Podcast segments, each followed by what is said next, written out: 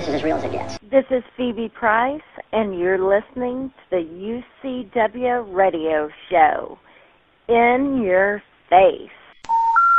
The number you have reached, 911, has been changed to a non-published number. You're listening to UCW Radio. In your face. Give it to me, baby. All right, welcome to the UCW radio show, and thank you for tuning in. As always, we have a great guest waiting to come on the show, and in this in, the, in these times, you know, we're facing we're, we're in the holiday season. We're facing a possible, well, more than likely, a fiscal cliff. Taxes are going to be on the rise. A lot of things are going to change, and you know, we need I think we all need to hear some positive things, some motivational things. Um, and our next guest, he's an actor. He's a motivational speaker. Actually, he's one of the, the premier keynote speakers on the circuit now. So, uh, and he's also the founder the founder of Quantum Leap Thinking. You want to check that out. All right, but without further ado, please join me in welcoming our guest, James Mapes. James, welcome to the UCW radio show. How are you? I'm terrific, and thank you for having me. No, thank you for coming at your bio, uh, trying to figure out where we were going to start the show, and I really, you know, was trying to grab onto it, and I, I don't know, from from Hollywood. I mean, you've done a lot of things. You, you, you're an actor, public keynote speaker, author, uh, an award-winning performer in your own one-man show, Journey into the Imagination through hypnosis, and that's something I want to I want to hear more about. But you have you have so many things going on, and you travel the world, and and you work with so many different companies. So um, I guess I don't know. Let, us start. Let's start at the beginning. You know. Well, uh, let, let me give you let me give you kind of a a two minute overview of how this came about. All right, there uh, you go. I as a as a young man from the Midwest. I had ADD, dyslexia, ADHD, and I probably would have been medicated if there was medication for what I had. You know, I couldn't pay attention. My mind wandered. I was curious about everything. I wanted to do everything. And I I muscled my way through college, but I got my degree in in theater, my undergraduate in psychology, my Mm-hmm. master's. And I started off as an actor, uh, but I was always curious about psychology, so I went out on the road for 3 years with different companies acting and then I came to New York to do soap operas and I started to study hypnosis. And then that led me into studying the mind and psychology and neurology. And I put to then I put to, then I had a private practice with hypnosis while I was acting. And then I started to do uh, a one man show with hypnosis and that took off. So I was doing like a 150 of these a year around college campuses, but I was still acting and I was still doing the private practice. Then I went into public seminars, and then from there, uh, my manager talked me into going to the corporate field, which was the best of the deal in '82 with quantum leap thinking because it was. I loved it. it. I could do everything I wanted. It, I traveled the world, and it paid a lot of money. And then uh, I never stopped all the other stuff. And it took me 14 years to write my first book, and that became a bestseller. And I've been writing another one for nine years. I've just about done, and I just launched today. This is an odd conversation uh, for this, but today, after three and a half years, I just launched, launched a project to hospitals okay. uh, to help uh, pre-surgery patients reduce their fear and heal faster and get rid of stress and get off narcotics sooner.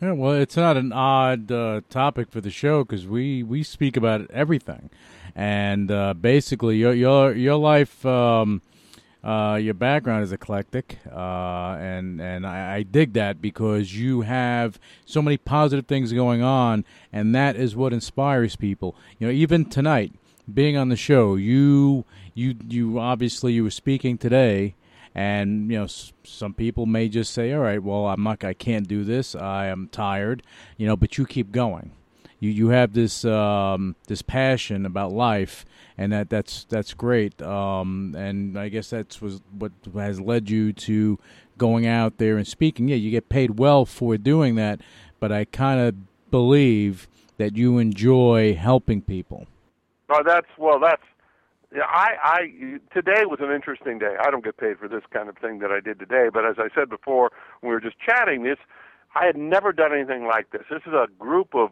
25 to well, I guess a 30, uh, 14 to 18 year olds, uh, mostly African American, who have been in jail. They've been uh, they don't have a home. They're in foster homes. So when I was asked to do this, I went to myself, you know, I'm probably going to be beat up. You know, I'm a I'm a six foot three white guy, and but but I but I know people and I know young people, and I I was just telling my wife this before you called. I said I have to tell you in my wildest imagination, I never thought it was going to have the impact it did because I do interactive stuff too, mm-hmm. and I tell the truth. I mean, I was a, I mean, as a child, I I got in a lot of trouble. I mean, lots of trouble, not just like little bit of trouble, but I was angry, and I because I was a big guy, uh, and I hated sports, mm-hmm. uh, and I liked theater you know, I mean, that's you know, what is what is the guy? Is he is he gay? Is he mm-hmm. straight? Is he what what is he? And I was just a guy who loved girls and women and and had a passion for creativity. Well, where I grew up, creativity was the bottom rung. I mean, writing and acting and painting and and music and all that sort of thing. So I have failed a lot in my life, but I I teach people you two things. One, you got to make friends with failure, and you mm-hmm. got to make friends with rejection. And if you can't do that, you're not going to make it in this world. Mm-hmm. Uh, it's just that's all growth. That's all. You always feel hurt. You always feel rejected, and then you go, "What did I learn?" And when you get the lesson, then you become better than you were. So my passion for helping people—that's everything. I mean, to, to me, that's that's my life. Mm-hmm. Well, I, I think that um, you know your your background and how, how you grew up, yeah, you were able to connect with these kids today. I'm I'm sure of that because you know what it is to face adversity and overcome it.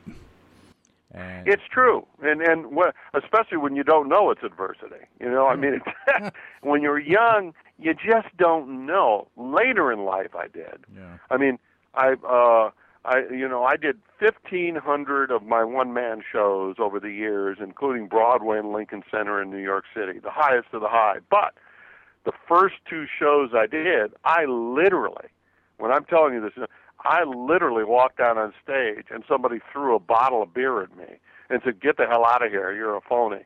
And and and I almost made the decision to quit. And then I said I'm not I'm just going to keep forging ahead. And I built it into a, an award-winning show. But the point is, you don't do anything in life unless you're willing to get out there and and fail. Because how else are you going to learn? If everybody succeeded, there would be no success because everybody would be a success. Oh, that that's true. And look, the most successful people I know have failed more than most. And, oh, absolutely. you know, because you go through it. You may even uh, you know uh, you know. Uh, you know, Thomas Edison. I mean, how many times did he fail? Oh, uh, hundreds and hundreds and hundreds. Yeah. And it's interesting. I, I told a story today. I haven't told in years, but my nephew, mm-hmm. when he came into my life and grew up, what he saw with his uncle was a guy out there doing shows and doing corporations on creativity and leadership and doing this and doing that. And he he said to me, "I want the quick money." He said that, and I said, "Well, you're I never have gone for money ever. Mm-hmm. I come from a very very poor family. It was never my intention.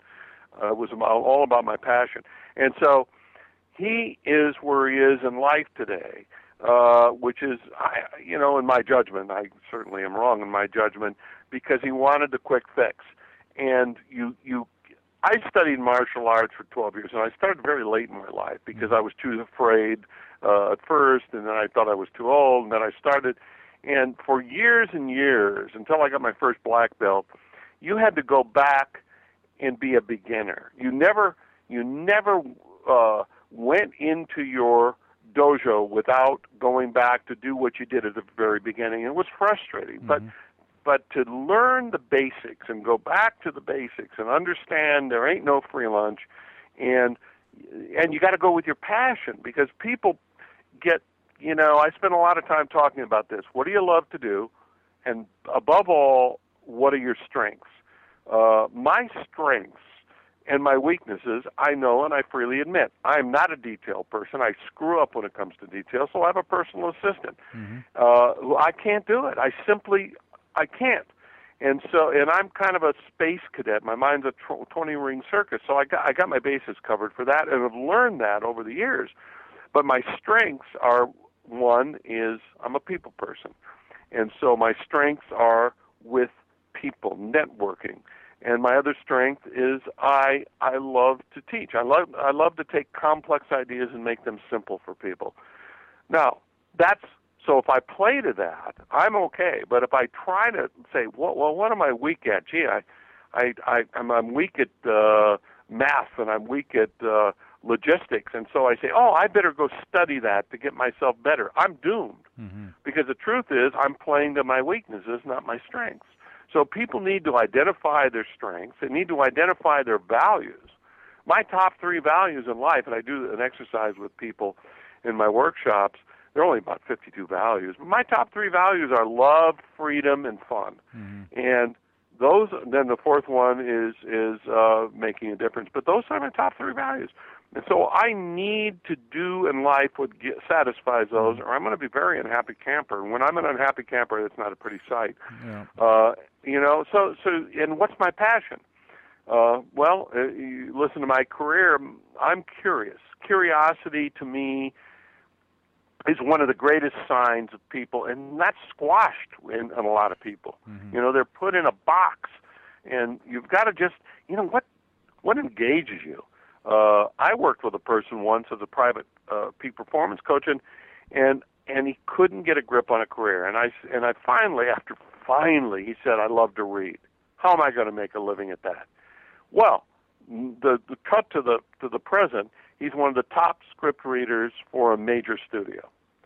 Uh, and so there's always a way to figure out how to turn your passion into uh, a living, and also it usually has to do with helping someone or fulfilling a need. Yeah, and that that I agree with you hundred percent. You know, I think you know a couple of points that I just want to make on what you just said. You know, uh, a lot of people think that they have to do everything by themselves and they have to, you know, handle everything. You know, I, I used to be like that, but uh, someone taught me something. On you know, I used to be on Wall Street for a while. They taught me something, and he said. You know what? You may not be the smartest guy in the world, but this is how you compensate. You surround yourself with smart people, and that's going to help you to to achieve what you need to achieve. You know, and secondly, you know, with people, I think that a lot of young people have the misconception that chasing the money is going to make them happy. You know, the money is the easy part of the deal. That's the easy thing. Working towards what you love to do so it's not work, I believe, is is the hard thing and once you get past that, the money will come.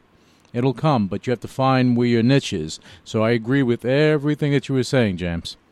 And the, and the first thing that you said, it's very interesting. You should say this because I've been a loner. I've never had a boss since I was 16 when I worked at McDonald's, and I got fired for hitting somebody over the head with a box of 32 buns.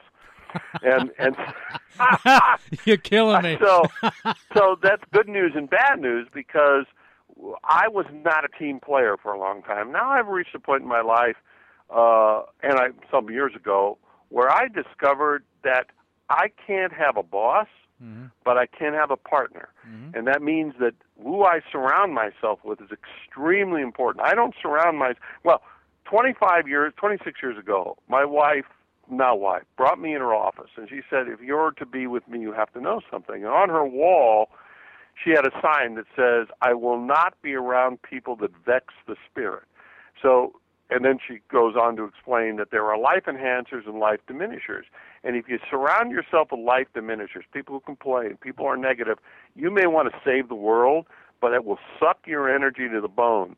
And every few years, I do something that may sound harsh to your listeners. I do I do an evaluation of all the people in my life, and there have been times that I've had to eliminate people gently and lovingly, by the way, and that I just move them out of my life because what they're doing, they're not enhancing; they are depleting. And and people take. Uh, there are a lot of people that just want to take, not not give. That doesn't mean that you can't receive. Uh, so so relationships are incredibly important and i never got i did not get anywhere i am in life without tremendous support tremendous partners working in a win-win situation And so that's a great point. Well, I, I, I think you know what you said. Uh, you said it, it, may sound harsh, but it's it's reality. You know, uh, when you surround yourself, when you have negative people, when you have the naysayers around you, uh, I mean, I mean, when people like that are around me, I'm like, uh, yeah, did you bring the razor blade with you so I can slit my wrist in the process? You know, I, I mean, I like I, I personally and a lot of our listeners, you know, are positive people. They look to be inspired. And uh, the reality is, for me, having negative people around doesn't work because that hinders my progress as yep. as as it does with most people. But a lot of people don't realize it because what should be abnormal becomes their normal, and that's scary. exactly. That's scary. That's why. That's why that people have. I, I believe, and I don't say people have to do anything for goodness sakes, but it's if you choose to introspect, if you choose to really look at your life and your relationships, you you can't lose. Um, what it's it, in a new book I've been working on, and probably your listeners know the definition of the conscious and the subconscious mind. But to me, it's a I do a six minute talk to corporations. I call it the history of the mind in six minutes, and and and and what all the neuroscience. I mean, a lot of what we're talking about has practical application and is based in science, and that is that the conscious mind, that little voice in your head that you talk to yourself with, the visionary, the critical, judgmental self, and that's only 10% of our mind. All brain science has shown that 90% of our mind is a subconscious. It doesn't think. It's the emotional center. It's the memory center. It's it's the it it's the the the primitive fight or flight mechanism. And what I say to the people that I talk to, I said, let me tell you something, and I, and I lay this out in, in a way of neuroscience proves it, and I go, if you're a control freak, you better leave the room. The reality is we don't have control over our mind, mm-hmm. but we do we do have control in the sense that we can influence our subconscious. Mm-hmm. And that takes very specific tools of of evaluation and visualization and self-talk and because surrounding yourself with negative people, well, that inputs to part of us that can't tell the difference between a real or an imagined experience. When I talk at the beginning of all my workshops, and today I did the same thing, this was what won the audience. I take a lemon and I say, look, we're going to play a little game in the imagination. What I'm going to do, I'm going to count to three and take a big bite out of this lemon. And I want you to imagine, when I do this, biting it with me. And the way you do that is to recall a lemon, the shape and the color, and I describe it, and I cut it in half, and I say, and the juice that dribbles out of it. I say, you're ready. One, two, three. I take a big bite out of this lemon, and the juice runs down my chin. And I stop and I gather myself, take a swig of water, and I say, how many of you had a reaction to that? Well, the same result today with a group of people that never wanted to think about these these this young group mm-hmm. that I was talking to.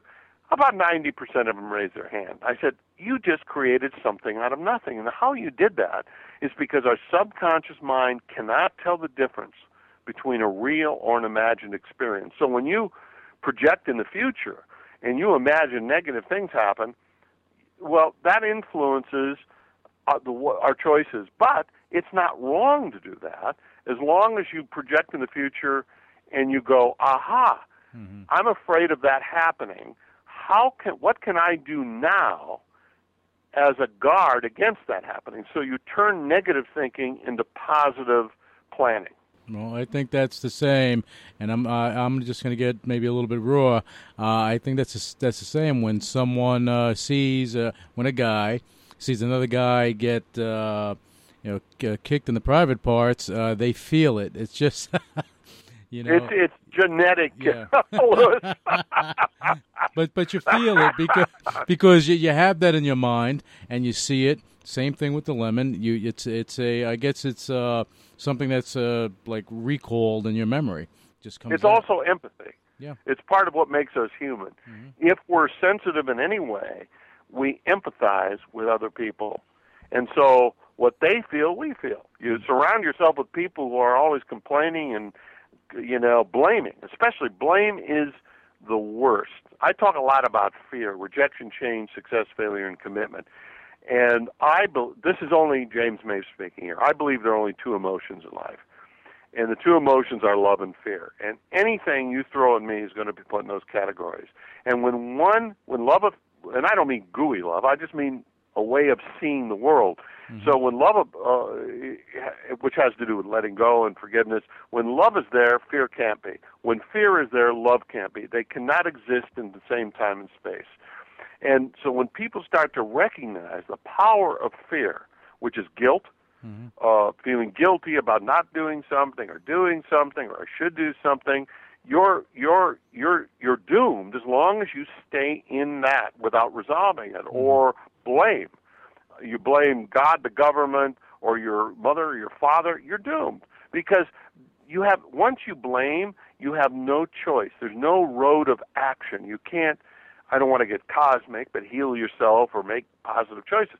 So fear is something to investigate and really examine as to how it controls us because it does, and we don't know it most of the time. Mm-hmm. Yeah, it, it, does. I mean, that's what makes, um, I, I, guess, like like uh, makes people want to explore things because they have a fear of they have a fear of uh, going into outer space. But then we went to the moon. We go here. We go there. You know, uh, it it kind of piques your curiosity as well. The fear. Well, uh, curiosity, there's I I I put fear into three categories. The first category is what I call delicious fear. Mm-hmm. And I feel that when I walk in front of an audience. I felt it today. I feel it when I race cars or scuba dive. I mean, there's a lot. It's a it's fear, but it's also a really cool kind of energizing feeling. And then there's primitive fear, which is the way our brain is programmed. It's fight or flight. It's either we look at things as a threat or we don't. And then the third fear, which is the one that I talk a lot about, write about, is called illusory fear. And that is when we interpret things that are happening in a way that creates us to be in primitive fear. For example, uh, everyone is afraid of rejection, mm-hmm. and I certainly am. And I've never met anyone who isn't on some level. But if fear controls you and you don't know it, fear is the fear of isolation or being alone. So that's kind of in the deepest part of us. So if we're ruled by that, if it governs us and we don't know it, what happens is we either isolate ourselves so that we can't be hurt, or we reject somebody before he or she can reject us, or we don't uh, go out in the world or communicate. Now, we do it to protect ourselves, but why I call illusory fear the great trickster is what's happened is we have the same result as if mm-hmm. the fear. In other words, we're isolated. We've isolated ourselves. Or the other side of the coin, which happens on all fears, is if we become dominating, controlling, or a bully. We push people away, and then we go, "Hi, how come no one likes us?" So that fear, on an unconscious level, has manipulated us to to have behavior that creates the fear. And the same thing goes with failure. We don't take risks, uh, or we take too many risks. But there's a way for people to start to think about what they don't have in their life. Mm-hmm. And then to look at the choices they're making. And this is the hardest, this is the most difficult word in my profession, is to be accountable. mm-hmm. you know, to own that. And without blaming yourself. Uh, because this is not about right and wrong, good, bad, or blame. This is just simply about what you're all about, Louis. Yeah. Is you help people to recognize and make better choices in their life. You need to do that, and accountability is is a key thing. You know, uh, we need to keep sending that message to Congress. Accountability. You oh, boy, do we ever, huh? Yeah, oh, we're, we're going over that fiscal cliff. Uh, hopefully, they, they come to some sort of resolve uh, sooner than later. Uh, we'll cross our fingers. Um, but yeah, you know what? It's funny with your illusory. All right, I was doing some research and you don't you don't know it, but I'm I was looking at one of your videos. You have me looking at the plus sign, and all these lights are uh, going around in a circle, and my eyes are like flipping out. I said, "Oh, I'm gonna get James on the show now." but but but it's interesting. It really is interesting that your that your your mind begins to see something that's not there. Well, people can go to the website uh, jamesmapes.com and see that, but it's what Louis is referring to is is that I show this illusion in all my workshops because it's hard. It's I'm not even going to tell your listeners on this, but it's it's it's an illusion where you see what isn't there. And that's the same thing that happens with illusory fear. You see things, you invent. You know, what I was t- talking to my wife about this about three days ago. I was very upset because I, uh, an acquaintance of mine, a close acquaintance, has not communicated with me. Now, when communication is a number one with me, so when people don't communicate with me, I start to make up reasons why they don't. Right? So I start Yeah. to say, "What did I do wrong?" And then, and so my wife says, "Why don't you read page fifty-seven of your book?" You know, I mean, I say I hate it when that happens. you, even have to revisit your, your, your own book sometimes. But oh, I revisit. Yeah. I I don't stop. Susan, my wife says, living with me is like living with her head in a Cuisinart. You know, I don't get off the phone and stop this. This go. This is my life. Yeah, but you, but you, but you know something, James. What, how you are, and and you continue to push yourself. You know, you have been for you know your, your whole since you're a kid. You push yourself because you have to, because that's something that's inherent in you. Where you could have easily, at any given time, before you've achieved success, before you you started writing books, before you hit theater, before you did a lot of things, you could have just accepted your situation and said, "Okay, this is my life, and that's it."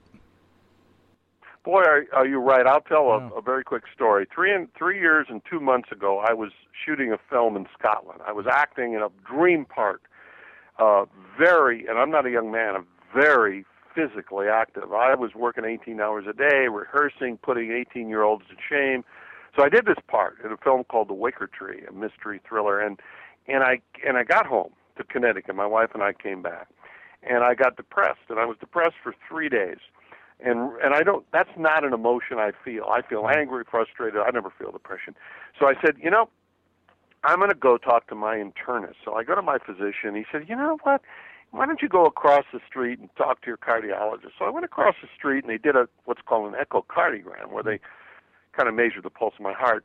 And that night I was going out with a buddy of mine for lobster and martinis. He was taking me out, my stockbroker, and we were. I was waiting. It was two minutes to six. It was raining, and I'll never forget this. And the phone rang. It was my cardiologist, and he said, "James, I know you're stubborn, so I'm going to just put this up front. You have less than two weeks to live. Uh, you have an aortic aneurysm, and you you are not going to survive." So I went in and had three martinis, uh, but uh, it was it was something. Believe me, I had my heart taken out of my body and rebuilt, basically. So before I went into this, I made a decision. What and um, this is to your point. I said I was scared shitless, and so I said, the only way I'm going to get through this is to go into it and learn everything I can. So when I come out, I am going to have a new program to help people in my situation. So I went in. I started to question nurses. I I created a program, hmm. which as of let me just look at the time here, five six hours, six hours and fifteen minutes ago, mm-hmm. is absolutely completed. And its packaging, its recording. It's a two disc CD mm-hmm. called Patient Pre-op Post-op Healing Therapy, and what it does is it eliminates all fear. It it gets people calm. It helps them heal 30% faster and gets them off narcotics sooner. And and I mean it's it's in, it's phenomenal. And we put it in Bridgeport Hospital in Connecticut. But so out of that adversity, where I could have folded and or, or whatever, you know, you get depressed, you give mm-hmm. up, you don't know what. If you if people in adversity create a goal or a vision of themselves that's stronger than the fear, it's going to drive them through the fear. It pulls you through it. Yeah, no, that, that's amazing, James. You know, uh, that I, I didn't know. That's that's something I didn't know that you went through, um, and to to pull through that and still do what you're doing and be as active as you are. I commend you on that. Cause, Well, thank you. Yeah, I mean, you- you're welcome. Um, the reality is, you're right. You could have easily sat in that bar, had your your your Connecticut special because that's the lobster and the the martini, and uh, you could have just uh, you know been depressed and been sad and and kind of given up on a lot of things, but you decided not to. And out of that, I came what I call five keys to living an exceptional life, which is part of this program. And And I'll run, run you through these very fast. But the first one is make friends with reality. And most people, uh, not not most people, but people have a tendency when they're hit hard with something negative to deny or blame. When you have no control, then. So when you make friends with reality and you're willing to see things as they absolutely are, uh, you can you can take action. You can make plans. You can gather you know what you need to do. And the second thing is attitude. I question nurses in the hospital and doctors, and I've questioned two or three hundred cents. And that uh, the question was, do people with a better attitude have a better survival rate? And unanimously, they said there have been people that shouldn't have had problems that either had a lot of problems or actually died. And these were the people that bitched and complained and yelled and and and argued and weren't grateful. And then there were people that should have had more problems, but they were the ones that were grateful and thanked us. And I mean, attitude is everything. Attitude is everything in getting hired in a job. It's everything in getting good friends in your life. And the third is is is be willing to ask for support. Uh, you know, a lot of people say, "Hey, I can do this alone. I don't need anybody." But when you when you do, when you ask for support, what most people don't know is neurologically in the brain we are wired for reciprocity, meaning that if we do a good deed for someone, we're wired genetically to do a good deed back. Mm-hmm. So if you want to have a good support group, just do a lot of good deeds in the world. You There, know, there you go. right? there you and then go. the next the next thing is be grateful, and that I do a whole exercise with that with people on all my private coaching clients. And the fifth, what I call the five keys of living exceptional life, is having a vision in place that can ca- strong enough to carry you through any crisis. It doesn't matter if someone dies or you fail or you get fired, but if you've got a vision in place, it's like a rubber band tied to the future. It creates a tension. And yes, you may mourn, you may feel upset, you may feel sorry for yourself, but it's all temporary. And then you go back to that vision, and that creates the excitement, the energy uh, to move through adversity. And you you know about adversity. I mean, you, I, you you're you're like you you're you're an amazing uh, uh, person, James. All right, and what we're gonna do, we're gonna take a quick break because I want to get into more stuff uh, with your acting and and your martial arts. I want to talk about some more things, uh, but we're gonna take a quick break. So just stay with us, and we're gonna be back on the UCW radio show with uh, James Mapes. He's we're gonna be touching on some things, so you want to stay tuned. Just hang on. We'll be right back.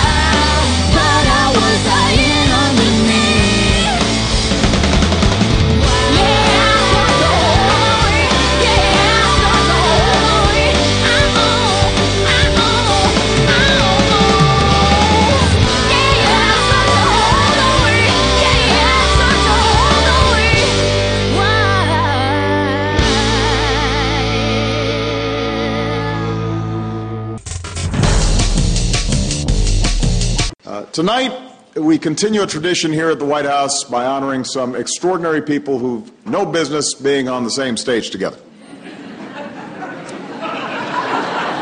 We've got Buddy Guy sitting next to Dustin Hoffman. We've got Dave Letterman alongside one of the greatest ballerinas of all time. I don't think Dave dances. All three living members of Led Zeppelin in one place.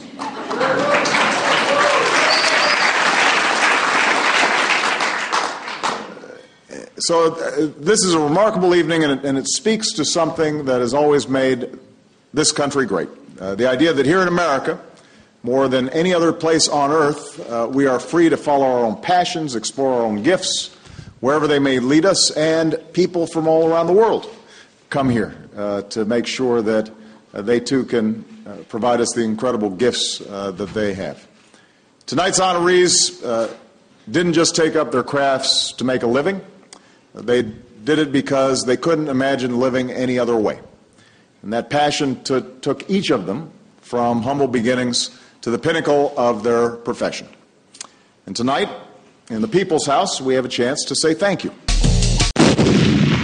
All right, welcome back to the UCW Radio Show. We're here with our great guest, James Mapes. James, welcome back to the show. Thank you for, for hanging on there. Um, I, I want to get into more things uh, with with your life. Forget about your career, Sure. your careers. You know, uh, your life. Now, uh, one one question I have: When you were you grew up in the Midwest, and there had Yes. to be a turning point for you where you made a decision to I mean, you made a decision to change your life for the better. You weren't chasing the money, but you made a decision. You know, at that moment. Oh, yeah, I can tell you that is. Yeah, yeah, definitely tell us about that because I, I want to. I, I, grew up in a very poor family, very poor, and my mother always, every day in my life was not enough, not mm-hmm. enough. Well, how are we going to survive? Depression mentality. I got caught stealing for the first time when I was eight, then it were ten, and then I I stole again when I was in junior high school, and it followed me on a path that just I thought was going to do me. And then I got really angry and I started creating these fake bombs with gunpowder and I was kicked out of, of, of, of, of school for a while, got back. And then I went to my first year of college, which was all done by me. And then I got kicked out for stealing and fighting. And, uh, and then my aunt and uncle, who had no money, took me in, built a little room in the basement for me, and I went to a junior college and I, I literally woke up in my mind and I said, you know, all the stealing stuff was had to do with other stuff, but I woke up and I said, you know, you, nobody, every, you're not listening to people out there. You're not taking in the support that you have. You got to get rid of your anger. You got to get rid of the stuff. And I made the decision. I remember it. I can only turn my life around because I was going to end up in jail. There's no, there was no question about it. And I made a decision, and I went from the first year of college with a with a D plus average and being kicked out to a straight A, and it was tough and it was miserable. But I also made a decision that I was going to go to college and study acting, which my parents didn't want me to do. They wanted me to have a much more stable career. So I I I applied and was accepted at a college in California State University, and I soared. I studied philosophy. I studied psychology. I studied acting. I got my master's degree, uh, and I earned everything that I paid for my whole college. And when I got my master's degree, I didn't know what the hell I was going to do. Everybody wants to be in theater, mm-hmm. but I didn't stop. I went out. I slept under a stage, earning fifteen dollars a week at the New Jersey Shakespeare Festival. I was taken in by somebody that helped me. I ended up in a Shakespeare company in New Orleans for a year and started real I was a master carpenter and an actor. And out of that I came to New York and started hustling. I didn't have anything, any connections, and everybody said, you know, you got to do it this way, and I've never listened to rules. Mm-hmm. So I I broke all the rules and within 6 months I had 5 commercials running. I was doing soap operas and then within another 6 months I started studying hypnosis and I didn't know anything about it. and I, I was taken in by someone who was one of the greatest teachers in the world. I didn't know it or appreciate it at that time. He wrote 60 books. His name was Harry Arons, Dr. Harry Arons. And I learned and studied the mind, and that that got me on a path. Now, I, my first film after soap operas, Guiding Light, Edge of Night, Search for Tomorrow, One Life to Live, was Taxi Driver. Mm-hmm. Now, a story about Taxi Driver. I had one line, and it was cut out of the movie. But on the Academy Awards, there was. As, you ever watch the Academy Awards? Oh, every year. Okay, so there's always a film clip showing from a movie. Mm-hmm.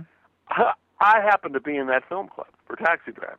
Oh, It just, you know, who who would have figured? I mean, it was a total accident. But because of that, I got another soap opera, and then I continued my acting. I was out on tours and bus and truck tours and off Broadway, and I've done about 14 films, Star Trek, a couple Star Trek films, and uh, uh, Conversations with God. Last film I did is called The Wicker Tree. So that was my. That's I've never stopped. My wife and I are writing a script this winter. I'll start raising money in the in the spring. Uh, so that. So I I made a decision in 19. Let me just think when this was 1975. I made a little graph on my bulletin board, and I said, I I want to be a. it wasn't the word celebrity, but it was it was the only thing I could come up with because what I wanted was five careers, Mm-hmm. and I couldn't. No one's ever had five careers, and I. It took me 14 years to write my first book, uh, and I failed a lot with that because I had dyslexia. I wouldn't get any help, and then and then a publisher grabbed it, and and then I became an author. I mean, I couldn't believe it, and and then that leveraged my speaking because now I had the credibility. This fabulous, which I love this book and it still gets a lot of play. Uh, so then I'm gonna, I'm jumping around here, so stop me whenever you want. I decided when I was 30, I I'm, thought I was I'm captivated. So I'm, I'm, Okay. I'm just listening to you now. when I was 30, I was too scared to start martial arts. Mm. When I was 40, I thought I was too old. So I waited, of course, being me, till 50, right? okay. And I go in and I dedicated myself to this. I mean, I really, I mean, I had to work harder than anyone because I was 50 years old. So I did that for 12 years. Um, and I learned so much from martial arts. And one is that you got to go back to the basics. You've got to constantly uh, uh, practice, and you're always a beginner because every time you progress in martial arts, and I studied uh, Kempo karate, every time you progress, they give you something new, so you feel like a dope. You know, I mean, you're you you don't, so you're always on the edge of being a beginner, and that's what I always tell people: is be a beginner. Don't you know? Don't let your ego get in the way of anything. Ego's bullshit. yeah. And uh, uh, you know, ego is never good. Anybody that says i've got a healthy ego or you should have it all that's bad. Ego is nothing but fear. So you, you, you, which means well, you said before, it's being accountable and responsible, curious. You take thought out risks. I didn't do that for a long time. I did mm-hmm. my in 1973. I produced my first theater up in Maine. I raised money off a hope and a prayer. I hired a whole New York company, borrowed money, did money, and I needed money. So somebody said, "Do you do stunt work?" Yes. I don't do stunt work. and I, they were shooting a movie up there. I said, "Do you ride a motorcycle?" I said, "Yes." Never been on a motorcycle in my life. I had an hour lesson, right? So I go to do stunt work on a movie. I end up breaking my fingers and my arm and my hand, which is still screwed up. you know, so I've learned a lesson over the years.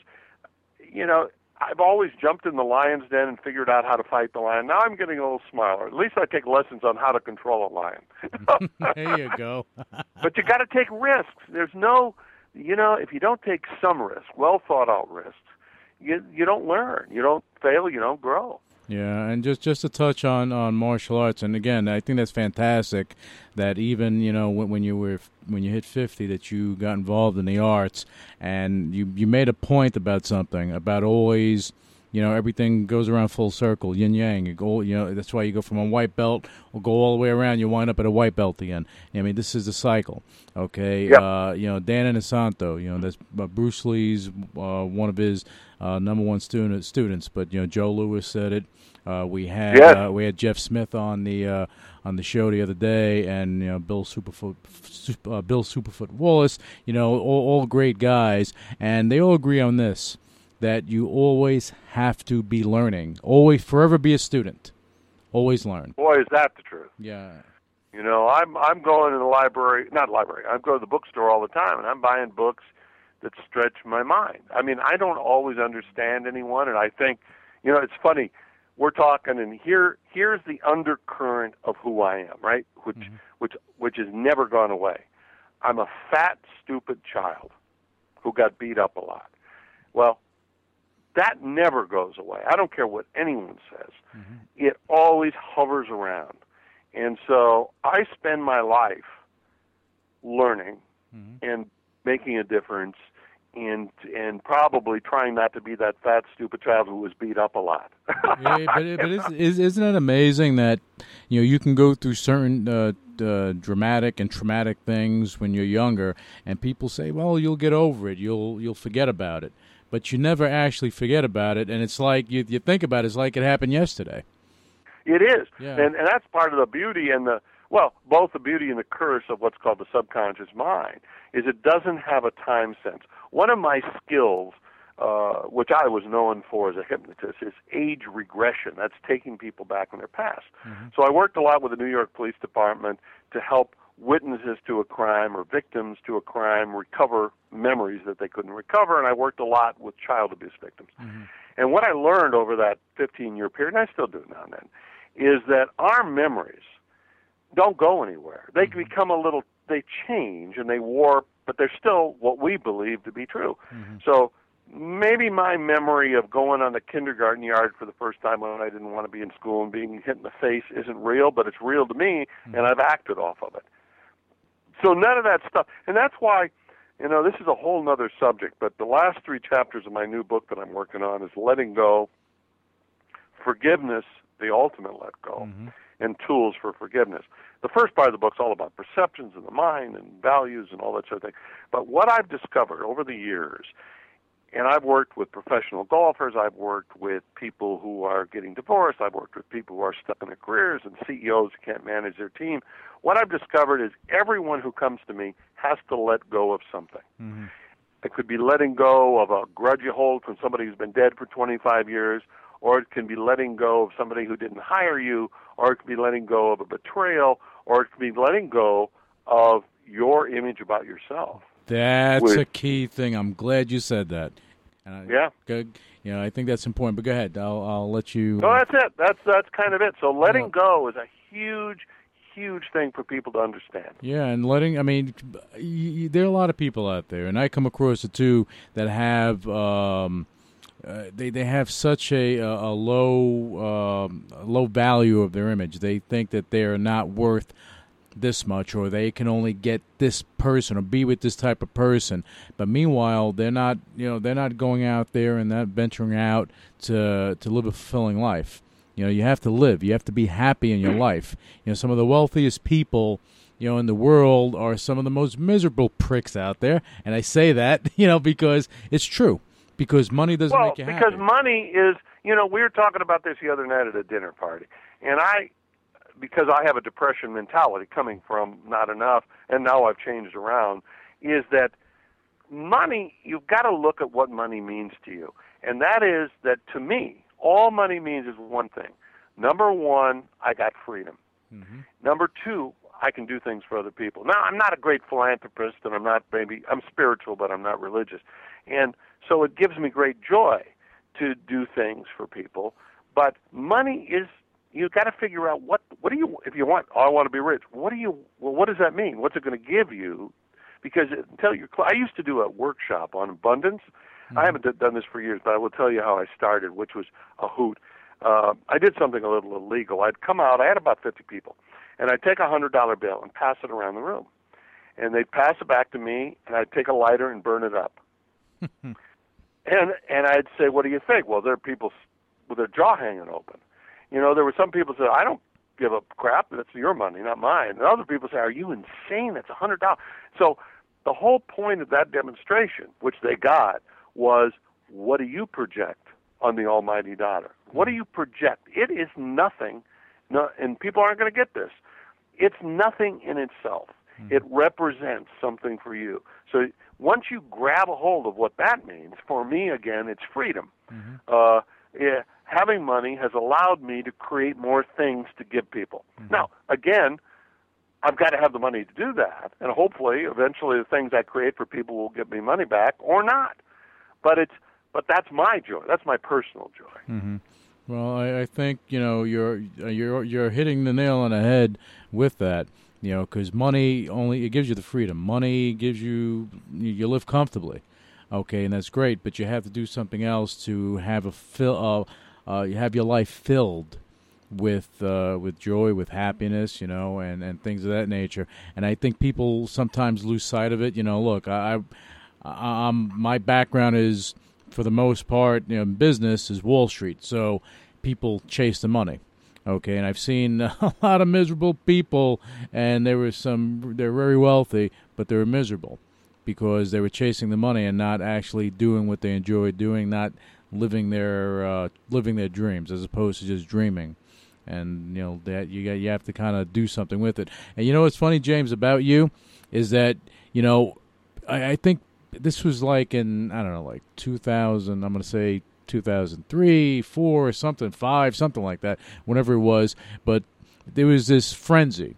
Uh, this lady went on Oprah with her book, and all this stuff happened. Secret this, secret that, all this stuff, you know. And but you are the, in, in, in my view, you're the originator of of that. Um, I guess that that that you know, I guess uh, perceiving something, having it in your mind, and actually executing. Because if you Well, it's a, the secret's all about the law of attraction, and I and I liked it, but I didn't love it. And the reason I didn't love it, it let out a it left out a very, very, very important part of it. actions, You bet. there you go. You bet. Persistence, commitment, action. Because if you just look at the secret, you think, well, I'm going to sit here in my chair and visualize what I want, and it's going to happen. Well, that's that's just nuts. But Yeah. that's but that sells a lot of books. Now, there's a hypnosis demonstration I do. I'll tell you the demonstration, then I'll tell you why I do it. Um, I tell two people at once, and this is in front of a couple thousand people, uh, with a hypnosis suggestion. You can't remember the number six, and then to the other person, you can't remember the number seven. You can't say it, see it, or hear it, and you won't remember that I told you that. So I've set up what's called a paradigm or a belief system, temporary. And then I have them count their fingers, and it gets a great laugh because they count 11 fingers. And then I take out $2,000 and I put it on a table. Mm-hmm. I took twenty hundred dollar bills, and I say, "Here's what I'm going to do. I'm going to have this audience of 2,000 people shout out the number. So shout out a number. If you can tell me the number, take the 2,000 and go back. Right? So I have first of all, I have them shout out the total of three and three. So the 2,000 people are going six, and I turn to the person that I gave that suggestion to. What did you hear? What What do you mean? What did I hear? Then I do the same thing with the number seven person. Mm-hmm. What do you, I didn't hear anything, or I heard a roar. I didn't hear anything. I mm-hmm. said, "Don't try to please me. There's two thousand dollars. Take it. To go back to the audience." Then I have my assistant take a flip chart, and they write the numbers on it. And the people cannot perceive the numbers six or seven. Now I'm telling you, and people listen to say, "Oh yeah, right, right." We did this on Broadway. We did it at Lincoln Center. I've done it over 1,500 times. I've never lost a dime. And the reason, if you look at the secret, the law of attraction, Mm-hmm. the point is we don't see in life what we don't believe. It's very mm-hmm. simple. It's mm-hmm. not a, it's not rocket science. If you, if I said and I showed you videos of blonde people, people with blonde hair, and then I set you out in a crowd of a thousand people with different colored hair, and I say, see who you spot first. You're going to spot the blondes because we see what we expect to see. That's the way life works. That's the law of attraction. So if you visualize what you want, it isn't going to guarantee you're going to get it, and you never get it the way you think you're going to get it anyhow. Mm-hmm. But if you use the power of visualization, it helps you. It's like putting antennae up on the back of your head. It starts to you start to see things and pe- meet people, and you think situations. This was an accident. No, it's just you're kind of you take all this information that's out in the world. If you were in an airport and uh, and you're li- and you hear all the intercoms, you're not going to hear anything. You don't pay attention to anything. However, if it said, "Lewis, Lewis, listen to my voice," you're going to go, "Oh, what the hell?" Be- out of all this chaos. so uh, we have kind of an antennae up in the world, and we attract. And that's why you get to know yourself to look around in your life. See who's in your life. Are they crumbs and people that don't keep their word, you know, and do a house clean. Start to change your view of yourself, and you're going to start to attract different people. Well, I think that's important because you talked about it earlier uh, about having positive people around you, having you know people that can enhance your life, and not. I'm, and, Absolutely. and again, and I and I said this a few times has nothing to do with finances. People that can enhance your life, bring happiness. Maybe you know you're working on the project. Maybe they can you know be a, a positive influence on what you're doing and how you're growing. Because even at this this stage, James, you're still growing as a person. Oh, that I am. Yeah, and when we, we're all growing as people, and you don't want to be the person because uh, you know when you're when you're you're at thirty, you're a different you're a different person than you were at twenty and forty. You're different than you were at thirty, and so on and so forth. And you you grow, you know. And I think that what what you what you're doing, I mean, with your breakthrough uh, thinking and change management, uh, your, your, your team building, everything that you you you you do, and what we've spoken about on this show for me it's it's like amazing stuff that's why i think that you know our listeners should embrace you because you you speak truth it's not you're not pitching something where you have you know people out there pitching i'm i'm the best of this Uh, you you haven't said that you you No, this is- because there are a lot of people a lot better than me. yeah, but you but you bring you bring uh, some truth to, to the situation. You bring reality. You've been through things, and that's why when you spoke to those kids uh, earlier today, they embraced you. You know, because they said, "Well, he's one of us." You know, that, uh, that, I hopefully, hopefully. yeah. You know, now yeah. are they gonna you know take it? Uh, they're gonna remember this tomorrow. I don't know. We we you can only hope. You know, You can only do what you do. That's the truth. That's it. That's it. You know, and that that's what you're doing, and that's why you you go out there and you you go. It's it's not so much you're not just motivating people. You're giving them tools so they That's can. the, that's what's yeah. important. yeah. And and I hope people will visit the website because I have a lot of archived articles and they can download them for free. And every one of these articles, every one of them, is tools. Yeah, man. You know, they're free. It's free. Just they go on. You you look at uh, something and you go, you know what? Wow, I can manage my self-talk. I can actually do that, or I can look at my values and see what my values are, and maybe look to see if I'm on the right track of life. So I really encourage people to uh, to go and take advantage of what I put out there. Yeah, and, and just you know, let our listeners know that I went and when I was doing research on you, James, and, and kind of looking at stuff, I was intrigued. I said, "Okay, wow! I mean, you're going to inspire. You inspire people. You you've done a lot of things in your life, and you. It's not about fluff. It's about you know some real stuff. But you have real techniques that someone can take, they they can embrace, and they can use it you know to enhance their lives and and, yeah. and and I and I like that because you know you you inspired me.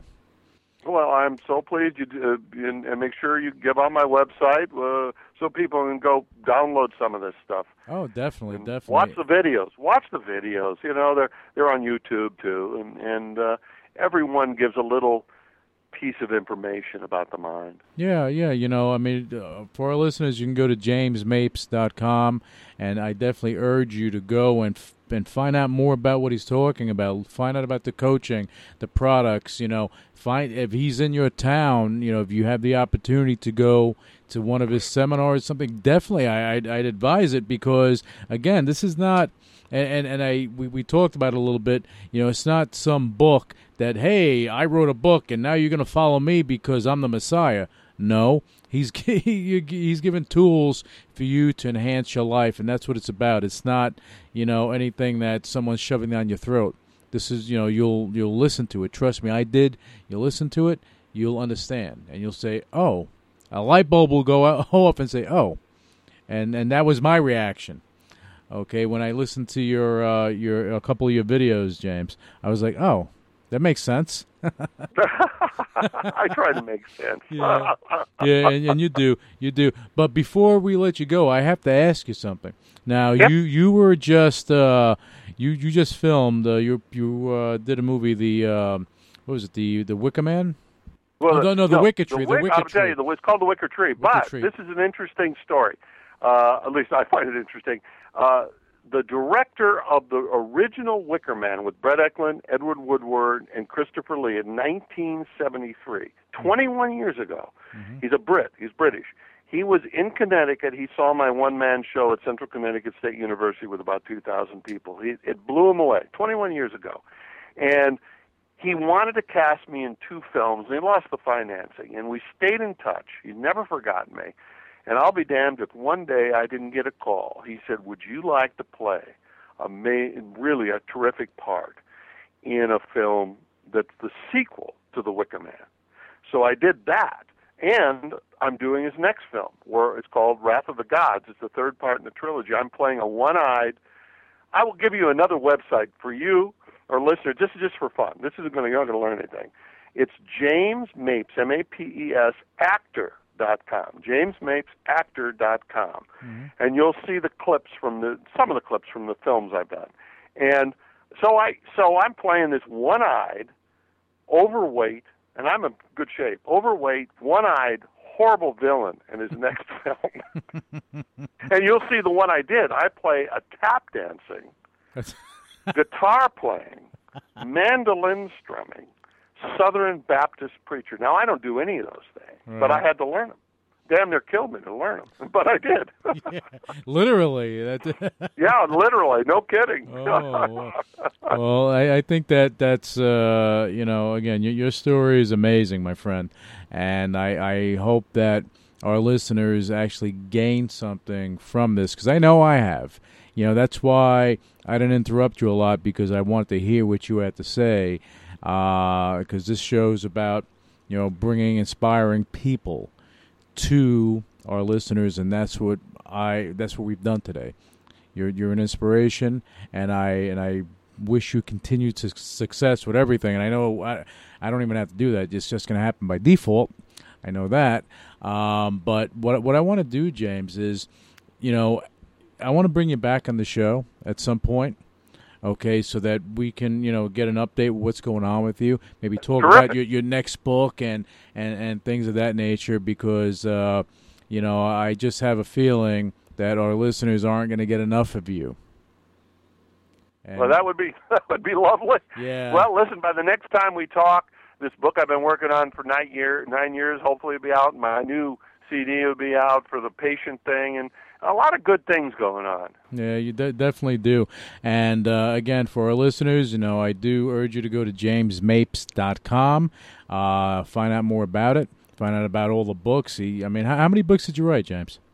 I've got two, and this will be my third. And people can follow me on Twitter, and I'll follow back. And LinkedIn, I love LinkedIn. It's a really good thing. And of course, I'm on Facebook. And uh, you know, I had to, I have, I had to keep up with the social media thing. That's where it's at these days. Yeah, that's the, you definitely have to keep up with it. So, what's your Twitter handle? At James Mapes. At James Mapes. So, you know, check him out, follow him, follow this great. But Uh, it's right on the home page, so they just click on the button. there you go. Just click on a button, follow him, and and uh, learn more about you. Uh, James, again, thank you for coming on the show, and thank you for everything that you do. And again, like you, you spoke to the kids earlier, you know, those are a group of 25 kids. I guarantee you that you probably impact more people than you know. Well, thank you. And- thank you for having me on. No, thank you, and uh, and you have yourself a good evening, and we'll have you back on the show at a later date. Great. Take Thank- care, Louis. Thank you. Initiating shutdown sequence. You're listening to UCW Radio in your face. What is your major malfunction? So let it be written. So let it be done. Ladies and gentlemen, my mother thanks you, my father thanks you, my sister thanks you, and I thank you.